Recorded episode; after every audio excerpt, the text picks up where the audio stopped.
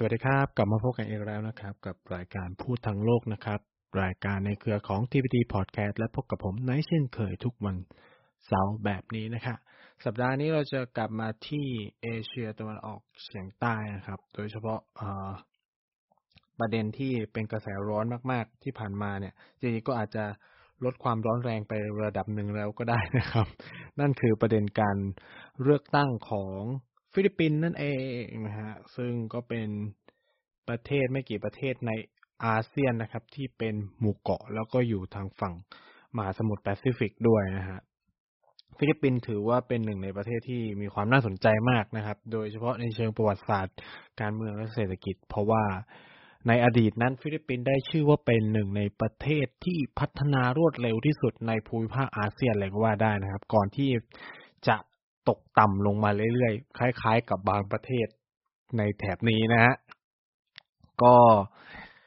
เหตุผลหนึ่งที่เราก็น่าจะรู้กันว่าเหตุผลที่ทำให้ฟิลิปปินส์ตกต่ำหรืออาจจะมองคนละมุมก็ได้นะครับ คนฟิลิปปินส์ก็อาจจะมองว่ายุคสมัยนั้นเป็นยุคที่รุ่งเรืองก็คือการต้องเผชิญกับสภาวะ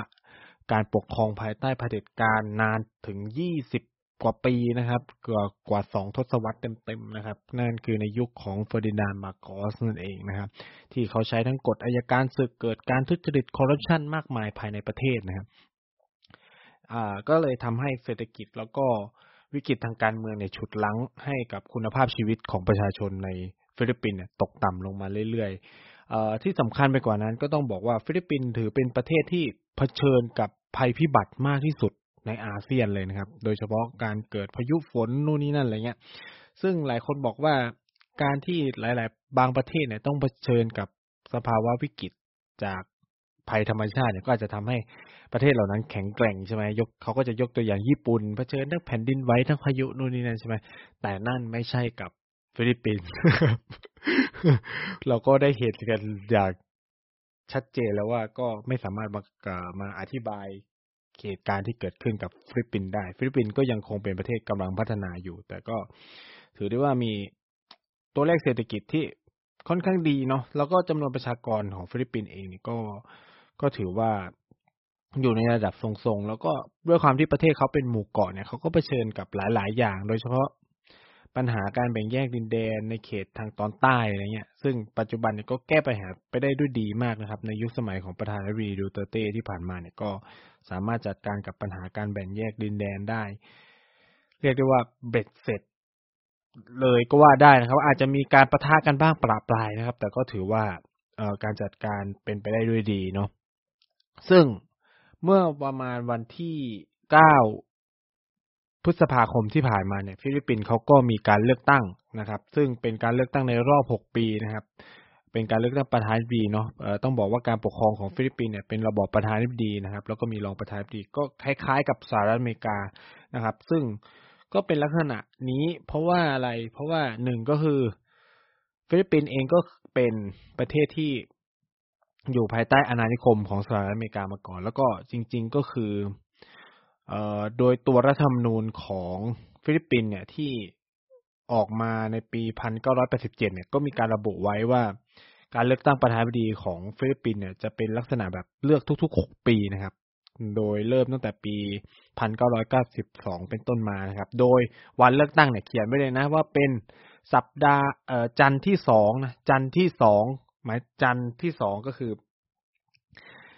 อ่า ก็เหมือนแบบเป็นสัปดาห์ที่หนึ่งสัปดาห์ที่สองอะเออ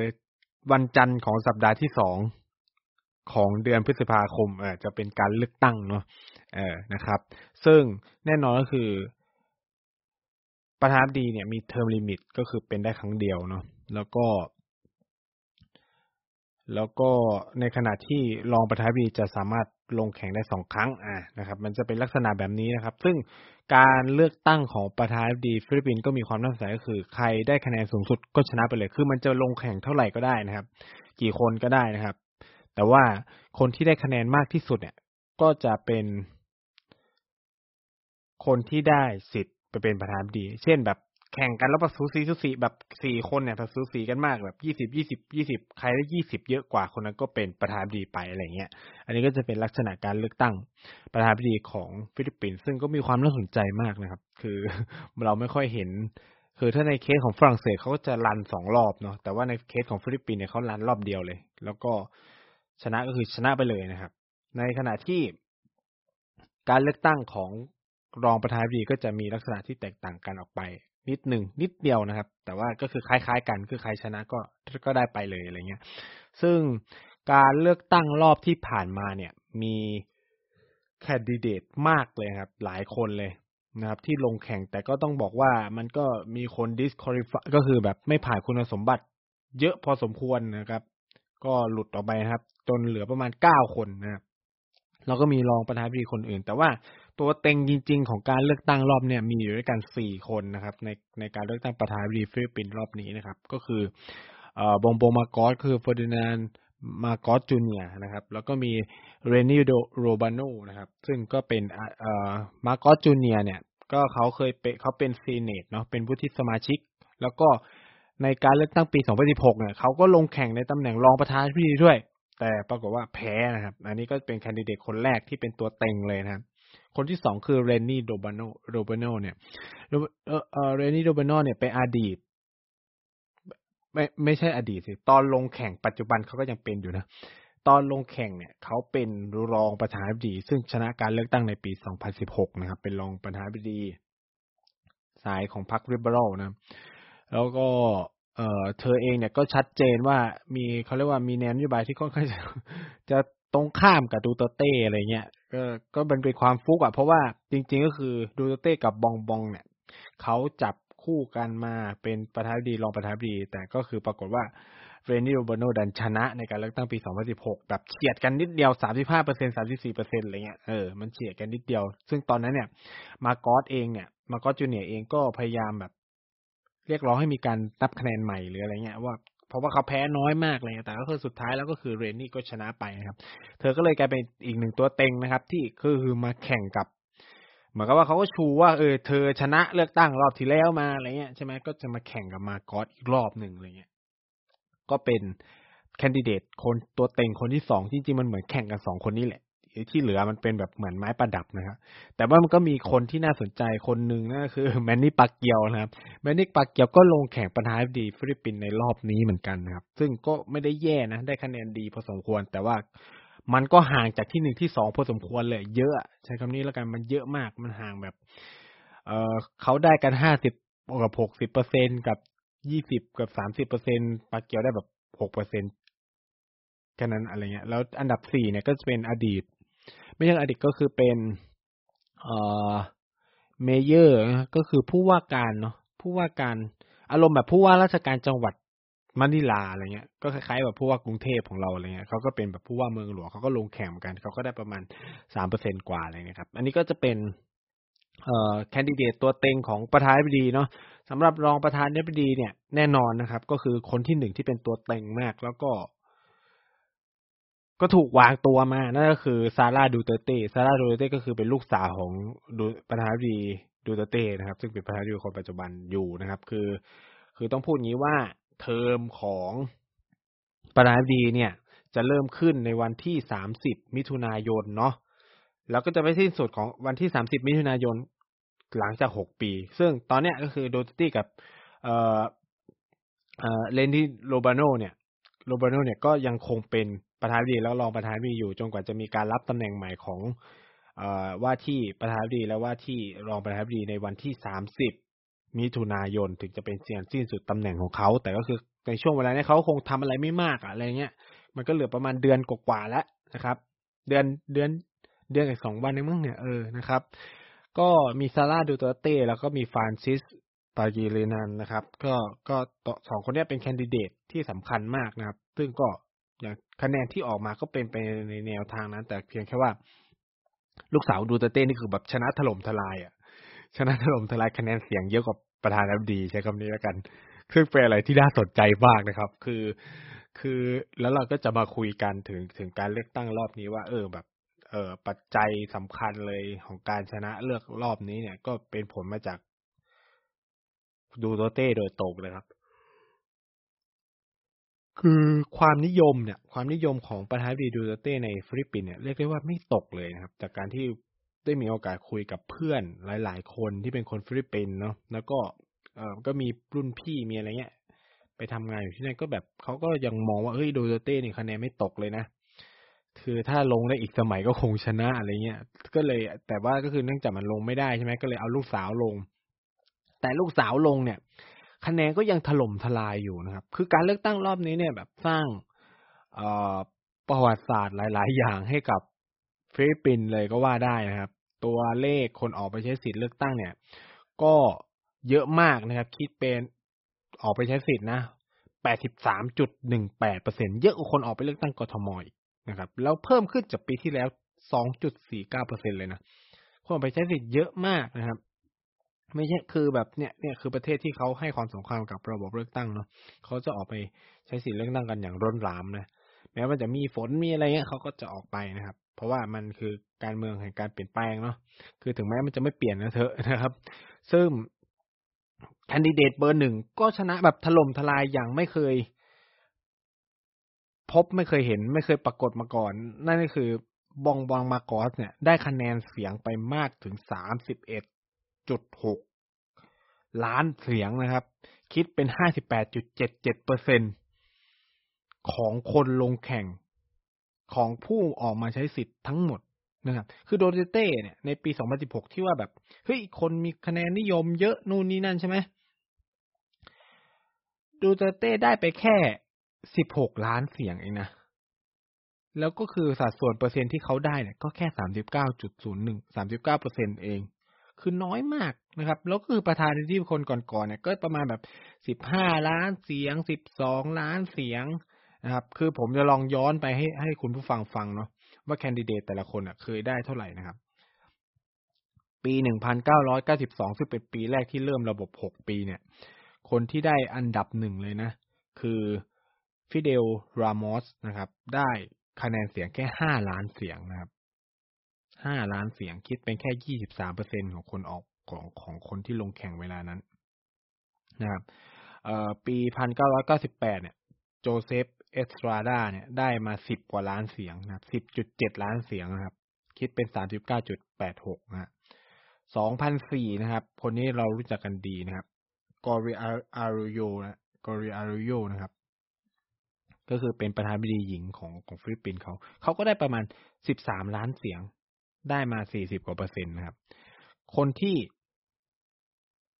ต่อมาปีสองพันสิบนะครับ ก็คืออาคิโนนะครับเบนิกโนอาคิโนเนี่ยที่เขาแบบ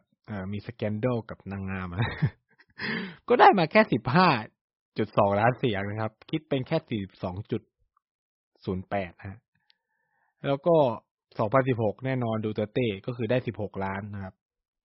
สามสิบเก้าเปอร์เซ็นต์นะแล้วบองบองอะ ได้สามสิบเอ็ดล้านเสียง นี่คือสร้างประวัติศาสตร์ไปแล้วเออสร้างประวัติศาสตร์ให้กับ ระบบการเลือกตั้งหลังปีพันเก้าร้อยเก้าสิบสองเป็นที่เรียบร้อยแล้วนะครับ ได้มา31.6ล้านเสียงนะครับ คิดเป็น58.77เจ็ดเจ็ดเปอร์เซ็นซึ่งแบบชนะถล่มทลายแบบคิดเป็นแบบสองเท่าอะ ของที่สองอะ คือที่สองเนี่ยคือเลนีโรเบรโดเนี่ยได้มาแค่15ล้านเสียงเอง ก็คือชนะที่สองแบบ คะแนนสองเท่าตัวนี่คือแบบเขาจึงบอกว่านี่มันการ land landslide อะเออ landslide ของการกลับมาของตระกูลมาโกสอะไรเงี้ย ที่แบบเฮ้ยแบบมันชนะถล่มทลาย ทุกคนก็จะแบบเหวอนะครับเหวอรับประทานกันหมด เพราะว่าเฮ้ยพ่อเขาเนี่ยเฟอร์ดินานด์มาโกสเนี่ยคือแบบโอ้โหโคตรพ่อโคตรแม่เผด็จการเลยนะคือแล้วก็แบบทุจริตแบบจงครึ่มอะ แต่ก็คือบางคนก็ก็มองว่ามันเป็นยุคที่ ฟิลิปปินส์รุ่งเรืองที่สุดอะไรเงี้ย ยุคหนึ่งนะครับ ก็คือถึงโกงแต่ก็คือพัฒนาอะไรประมาณนั้นหรือมั้งนะเหมือนวัฒกรรมบางประเทศในแถบๆเนี่ยแหละ ก็ก็ใช้กับบางตระกูลเหมือนกันนะ ก็ เนี่ยเขาก็ถล่มทลายนะเขาก็ชนะแบบ แบบอย่างเหลือเชื่อ นี่คือลูกเผด็จการนะครับ ไม่ใช่ แต่ก็อย่างที่บอกก็คือว่าเราก็อาจจะตัดสินแบบนั้นไม่ได้ก็คือว่า พ่อกับลูกก็ต้องแยกกันเนาะคือถ้าเรา to be fair to be fair ก็คือ พ่อกับลูกก็อาจจะคนละแบบกันก็ได้ คือพ่ออาจจะเป็นเผด็จการแต่ลูกอาจจะแบบโปรประชาธิปไตยสุดๆ ลูกอาจจะแบบไม่ทุจริตคอร์รัปชันเลย อย่างนี้ก็เป็นได้นะคือเราก็ต้อง to be fair นะครับ คือผมก็เป็นคนหนึ่งที่แบบ คือเห็นเวลาอ่านข่าวบทวิเคราะห์อะไรเขาก็จะแบบ เอาพ่อมามาดูแบบมาบอกว่าเออเนี่ยมันการกลับมาของลูกเผด็จการนู่นนี่นั่นแล้วยังไง คือคำถามคือแล้วยังไง คือ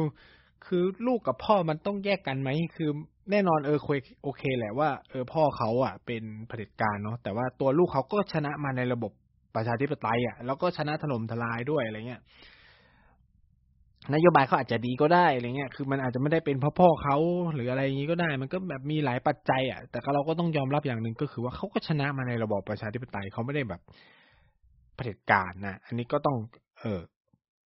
ก็ต้องยอมก็ต้องลองดูนะครับ ลองดูว่าเออ พอเขาเข้ามาบริหารแล้วมันจะเป็นยังไงต่อไปอะไรเงี้ย ไม่ใช่ว่าเฮ้ยลูกเป็นเผด็จการเอ้ยพ่อเป็นเผด็จการแล้วลูกจะต้องเป็นเผด็จการหรือมันก็ไม่ถูกใช่ไหมครับ คือตรงนี้มันก็ไม่แฟร์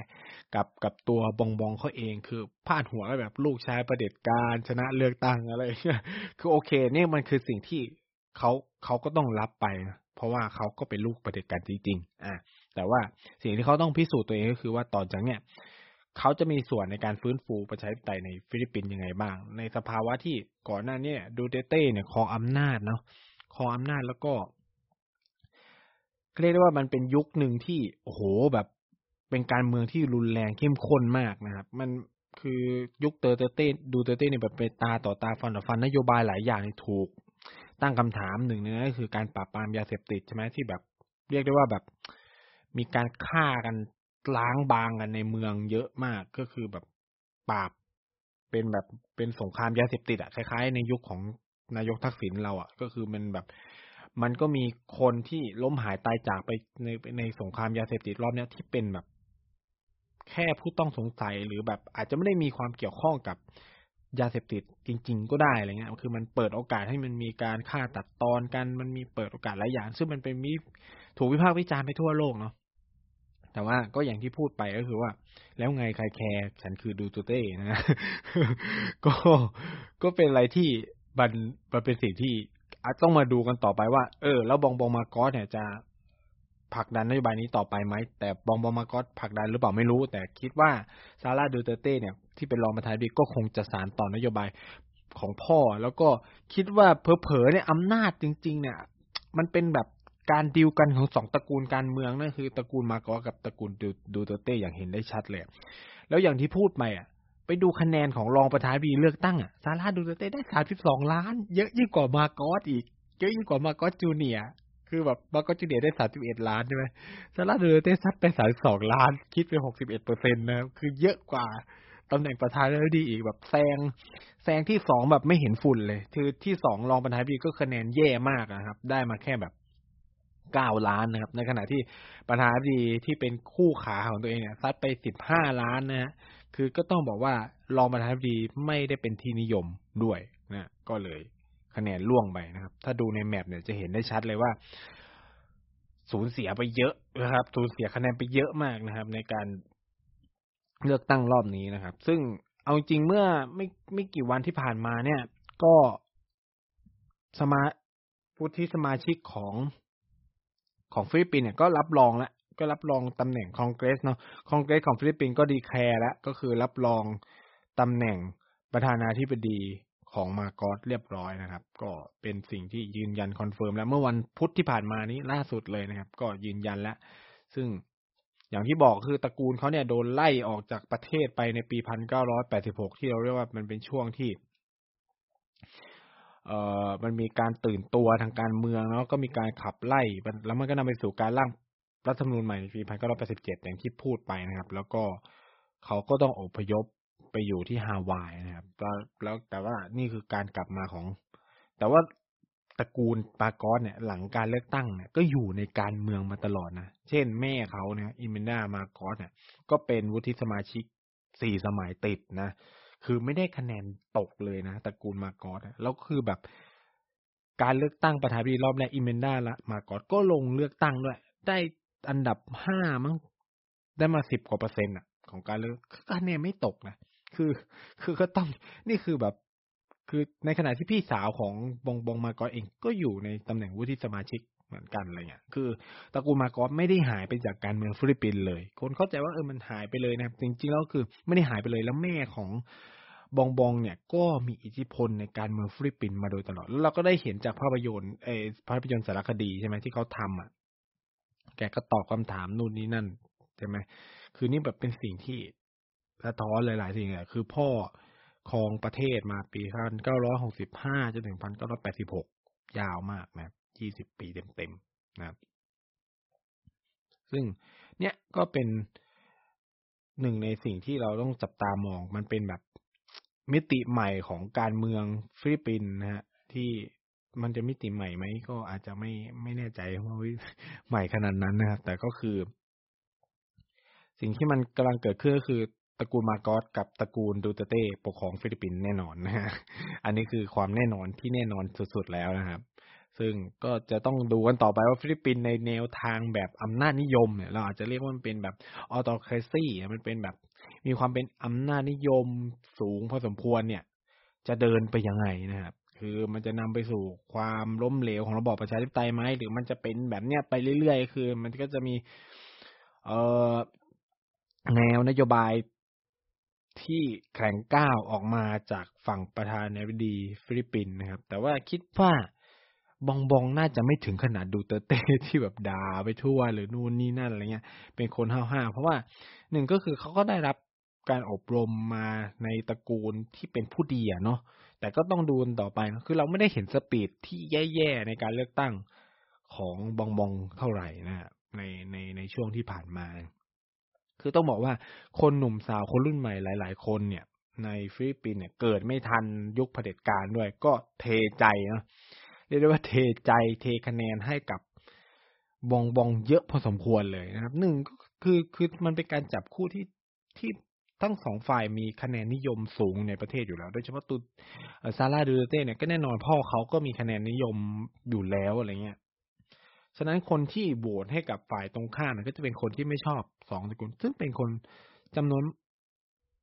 ไม่ได้มากเท่าไหร่ในในจำนวนประชากรฟิลิปปินส์ในในตอนนี้ก็คือ ต้องบอกว่ากระแสทุกอย่างมันมันไปหมดอะไรเงี้ย มันก็เลยไม่ใช่เรื่องแปลกอะไรนะครับ ที่มาร์กอสจะประสบชัยชนะในการเลือกตั้ง แล้วก็นโยบายที่ใช้หาเสียงเนี่ย เราก็ไม่ได้เห็นว่ามันมีอะไรใหม่ ส่วนใหญ่จะเป็นการสานต่อนโยบายเดิมของ รัฐบาลปัจจุบันเสียด้วยซ้ำแล้วก็คิดว่างานสำคัญสำคัญของประธานาธิบดีคนใหม่ของฟิลิปปินส์เนี่ยเอ่อก็คือมาร์กอสจูเนียร์ก็คือการ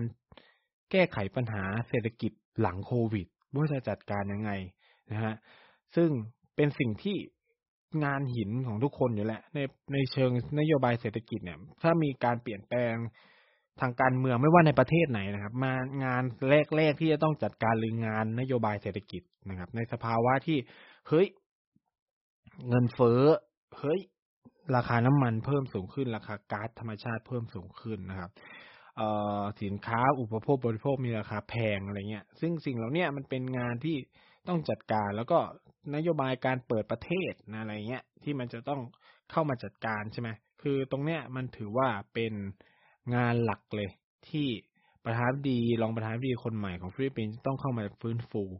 วิกฤตเศรษฐกิจนะครับ ของประเทศนะ ตรงนี้เองเนี่ยก็ถือว่าเป็นสิ่งที่เราก็ต้องมามาจับตากันดูต่อไปว่า ภายใต้การนำของประธานาธิบดีคนใหม่เนี่ยเเขาจะเอาอะไรมาขายเอาอะไรมาชูนะครับ ให้ ประชาชนเชื่อมั่นแล้วก็จะทำยังไงให้เเศรษฐกิจกลับมาฟื้นฟูนะครับ ซึ่งเอาก็คือเรายังไม่ได้เห็นชัดเจนเท่าไหร่ในเชิงตัว policy เนาะของของมาโกสจูเนียว่าเฮ้ยสุดท้ายแล้วเนี่ย เขาจะวางตัวนโยบายเศรษฐกิจยังไง ซึ่งอย่างที่พูดไปก็คือว่านโยบายเนี่ยไม่ได้ต่างไปจากในอดีตที่ที่มีมาก่อนหน้านี้เลยนะครับ แต่ก็อย่างที่บอกก็คือว่าการชนะถล่มทลายของของ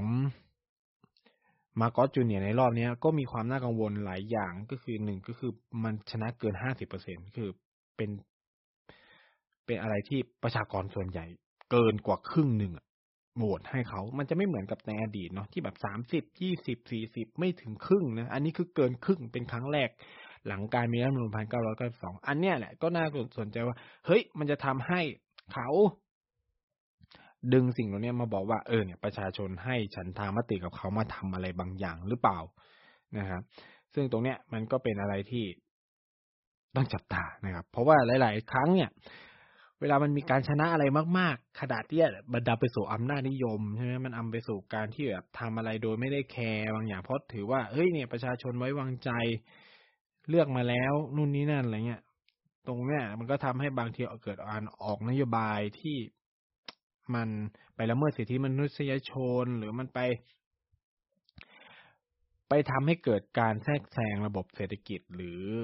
แทรกแซงกลไกบางอย่างที่มันควรจะเป็นนะอันนี้ก็ต้องเป็นสิ่งที่อาจจะต้องดูกันต่อไปว่า เฮ้ยภายใต้การนำของ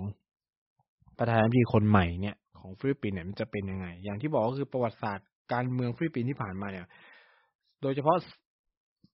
สมัยที่ผ่านมาเนี่ย มันเราได้เห็นแล้วว่าฟิลิปปินส์เผชิญกับหลายๆสิ่งหลายอย่าง แต่ว่าคะแนนความนิยมของดูเตเต้ไม่ได้ตกเนาะด้วยความที่เขาอาจจะใกล้ชิดกับคนลากย่านู่นนี่นั่นอะไรเงี้ยเอ่อแล้วก็นี่มันก็ส่งผลต่อต่อคะแนนเสียงที่เราได้เห็นผ่านลูกสาวของเขาเลย ที่แบบชนะแบบ คือน่าจะเป็นคนแรกในประวัติศาสตร์ ฟิลิปปินส์เลยมั้งที่ชนะถล่มทลายขนาดนี้ได้ความนิยมตั้งหกสิบกว่าเปอร์เซ็นต์จากสามสิบเอ็ดล้านคนเลยทั้งที่ก่อนหน้านี้เธอก็คือเป็นแค่ ผู้ว่าเมืองดาวา ดาวาดาวาโอ ไม่รู้จะอ่านไงนะเป็น D A V A O นะครับไปมันอ่านว่าดาวอสเหรอ มันก็ไม่แน่ใจนะครับ ก็ลองไปไปอ่านดูนะ D A V A O นะครับ เป็นเขาเป็นผู้ว่าการรัฐ แล้วก็ใหม่มากนะ ใหม่มากในเชิงการเมืองฟิลิปปินส์ด้วยนะฮะคือก็คือแบบ เขาเพิ่งเล่นการเมืองได้ไม่นานเองนะฮะแต่ว่าก็ เรียกได้ว่าประสบความสำเร็จนะครับ คือเริ่มเป็น mayor ตั้งแต่ปี 2007 นะ ก็เป็นมาเรื่อยๆครองมาสมัยสมัยเลยเออนะครับ แล้วก็แทบจะไม่เคยเล่น การเมืองระดับชาติเลย น่าสนใจมาก คือ เรียกได้ว่าลูกของโดเตเต้ไม่เคยเล่นการเมืองระดับชาติเลยนะครับ จากข้อมูลที่มีมาเนี่ยก็คือเธอเป็นเมเยอร์มาตลอดนะครับ แล้วก็มาลงตำแหน่งรองประธานาธิบดีเลยนะครับ คือจริง ๆ เนี่ย ตอนแรกได้แคนดิเดตจะเป็นประธานาธิบดีด้วย แต่เหมือนมันก็ดิวกันนู่นนี่นั่นอะไรสุดท้ายก็คือให้มากอดขึ้นเป็นประธานาธิบดีนะมากอดจูเนียอะไรเงี้ยดูเต้ก็บอกว่าอ่าลูกสาวไปเป็นรอง มันก็อาจจะแบบ เอ้ยยังมีเวลานะ สมัยหน้าลูกสาวก็อาจจะไปลงประธานาธิบดีก็ได้อะไรเงี้ยใช่ไหมมันก็เป็นการดิวทางการเมืองของตระกูลการเมืองที่ใหญ่ในฟิลิปปินส์เขานะครับเออตรงนี้เองก็มีความน่าสนใจนะ แล้วคือเธอเนี่ยก็เคยแต่งงานด้วยนะฮะ แต่ก็เลิกลากันไปนะฮะ ซึ่งจริงก็มีพี่ชายมีอะไรเงี้ยเล่นการเมืองคือตระกูลเดเตเต้เนี่ยอยู่ในระบบ การเมืองมานานพอสมควรเนาะแต่ว่าอาจจะแบบ เออ ดูแลเรียกว่าอะไรดูแลบางเขตบางช่วงแค่นั้นแหละนะครับไม่ได้ไม่ได้ ไม่ได้แบบเป็นเอ่อเป็นภาพการเมืองใหญ่จนกระทั่งแบบเออเนี่ย ดูเตเต้ขึ้นมาเป็นประธานาธิบดี ซึ่งเป็นอะไรที่น่าสนใจนะเขาก็ ไม่ค่อยได้เล่นการเมืองระดับชาติเท่าไหร่เหมือนกันดูเตเต้เองก็ไม่ได้ แต่ว่ามาจากแบบการเป็นเมเยอร์ของเมืองนะอืม ซึ่งอีเมืองเนี้ยคือ ก็สร้างชื่อเสียงในการเป็นประธานดีให้กับเขาอะคือเขาก็แบบพัฒนาประเทศอะไรเงี้ย แล้วเมืองนี้ก็อยู่ทางตอนใต้ ฉะนั้นเนี่ยดูเตก็เป็นคนหนึ่งที่จัดการกับปัญหาในมินดาเนา ได้ดีที่สุดนะครับ เพราะว่าเขาก็อยู่ในเขตทางใต้ของฟิลิปปินส์ด้วยเขาเข้าใจปัญหาการแบ่งแยกดินแดนในบริเวณตรงนั้นอะไรเงี้ยเขาก็เนี่ยเขาก็ใช้ประสบการณ์ตรงเนี้ย ก็มาชูตัวเองขึ้นเป็นประธานดี แล้วก็ประสบความสำเร็จ แล้วก็ทำให้ตรงเนี้ยก็สืบต่อไปยังลูกสาวอะไรเงี้ย แล้วผลตรงนี้เองก็ช่วยให้ตระกูลมาโกสเองก็กลับมาด้วยนะคือ คือ เราต้องมองคู่กันว่าสองการจับคู่ของสองคนนี้มันก็นำไปสู่การชัยชนะ ในการเลือกตั้งรอบนี้มันเป็นดิวทางการเมืองที่น่าสนใจแล้วก็มีผลโดยตรงต่อการเลือกตั้งต่อความรู้สึกของคนใช่ไหมฮะคนคนก็ชอบทั้งมาโกสคนก็ชอบทั้งดูเตเต้ก็มาโหวตมาลงคะแนนร่วมกัน มันก็ทำให้โอกาสที่จะได้รับชัยชนะมันสูงขึ้นนะครับ ซึ่งอย่างที่ผมพูดไปครับ เอ่อวันที่สามสิบมิถุนายนนี้นะครับเขาก็จะดำรงตำแหน่งประธานาธิบดีอย่างเป็นทางการ ปัจจุบันเนี่ยดูเตเต้แล้วก็เรนนี่เนี่ยก็ยังคงเป็นประธานาธิบดีและรองประธานาธิบดีอยู่นะครับยังมีช่วงเวลาประมาณหนึ่งเดือนตรงเนี้ยที่เขายังคงเป็นประธานาธิบดีรองประธานาธิบดีรักษาการอยู่นะครับ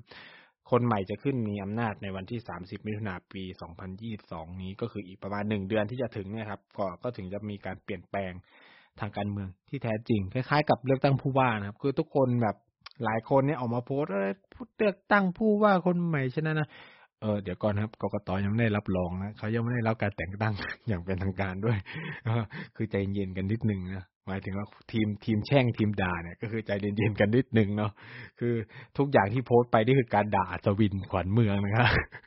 ไม่ได้ด่าชัดชาติแต่เพราะชัดชาติจะไม่ได้รับตำแหน่งคือแบบบางเพจนับถอยหลังแล้วคือแบบผมงงมากร้อยวันเอาเสาไฟฟ้าลงดิน เอาสายไฟฟ้าลงเนี่ยเดี๋ยวก่อนเขายังไม่ได้รับการแต่งตั้งไหมคุณอะไรเงี้ยเออเนี่ยเหมือนกันนะฮะคือเดี๋ยวก่อนคือเขายังไม่ได้รับการแต่งตั้ง เขาจะได้รับการแต่งตั้งประมาณวันที่สามสิบมิถุนายนเนาะ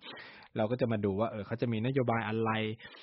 แล้วที่สำคัญก็ต้องรอติดตามดูสปีชของประธานาธิบดีหลังได้รับการ ตำแหน่งอย่างเป็นทางการแล้วก็ว่ามันก็จะได้เห็นแนวโน้มนโยบายของเขาในอนาคตด้วยนะครับอะและนี่ก็คือการเลือกตั้งฟิลิปปินส์ที่ผ่านมานะครับ หวังว่าคุณผู้ฟังจะได้รับความรู้ว่าข้อมูลน่าสนใจเกี่ยวกับเทปนี้ไปบ้าง ไม่มากก็น้อยนะครับรายการพูดทั้งโลกก็ขอฝากรายการอื่นๆ ในเครือของ TPD Podcast ด้วยไม่ว่าจะเป็น Back for the Future เกียร์กายก็สิบหรือเด็กสร้างชาตินะครับซึ่งก็จะมีให้เรา รับฟังมาเรื่อยๆนะครับ แล้วก็ยังไงฝากติดแฮชแท็กพูดทั้งโลกด้วยนะครับ มีคำถามข้อสงสัยย้ายพูดเรื่องอะไรก็บอกกันเข้ามาได้นะครับสำหรับสัปดาห์นี้ก็ลาไปก่อนสวัสดีนะครับ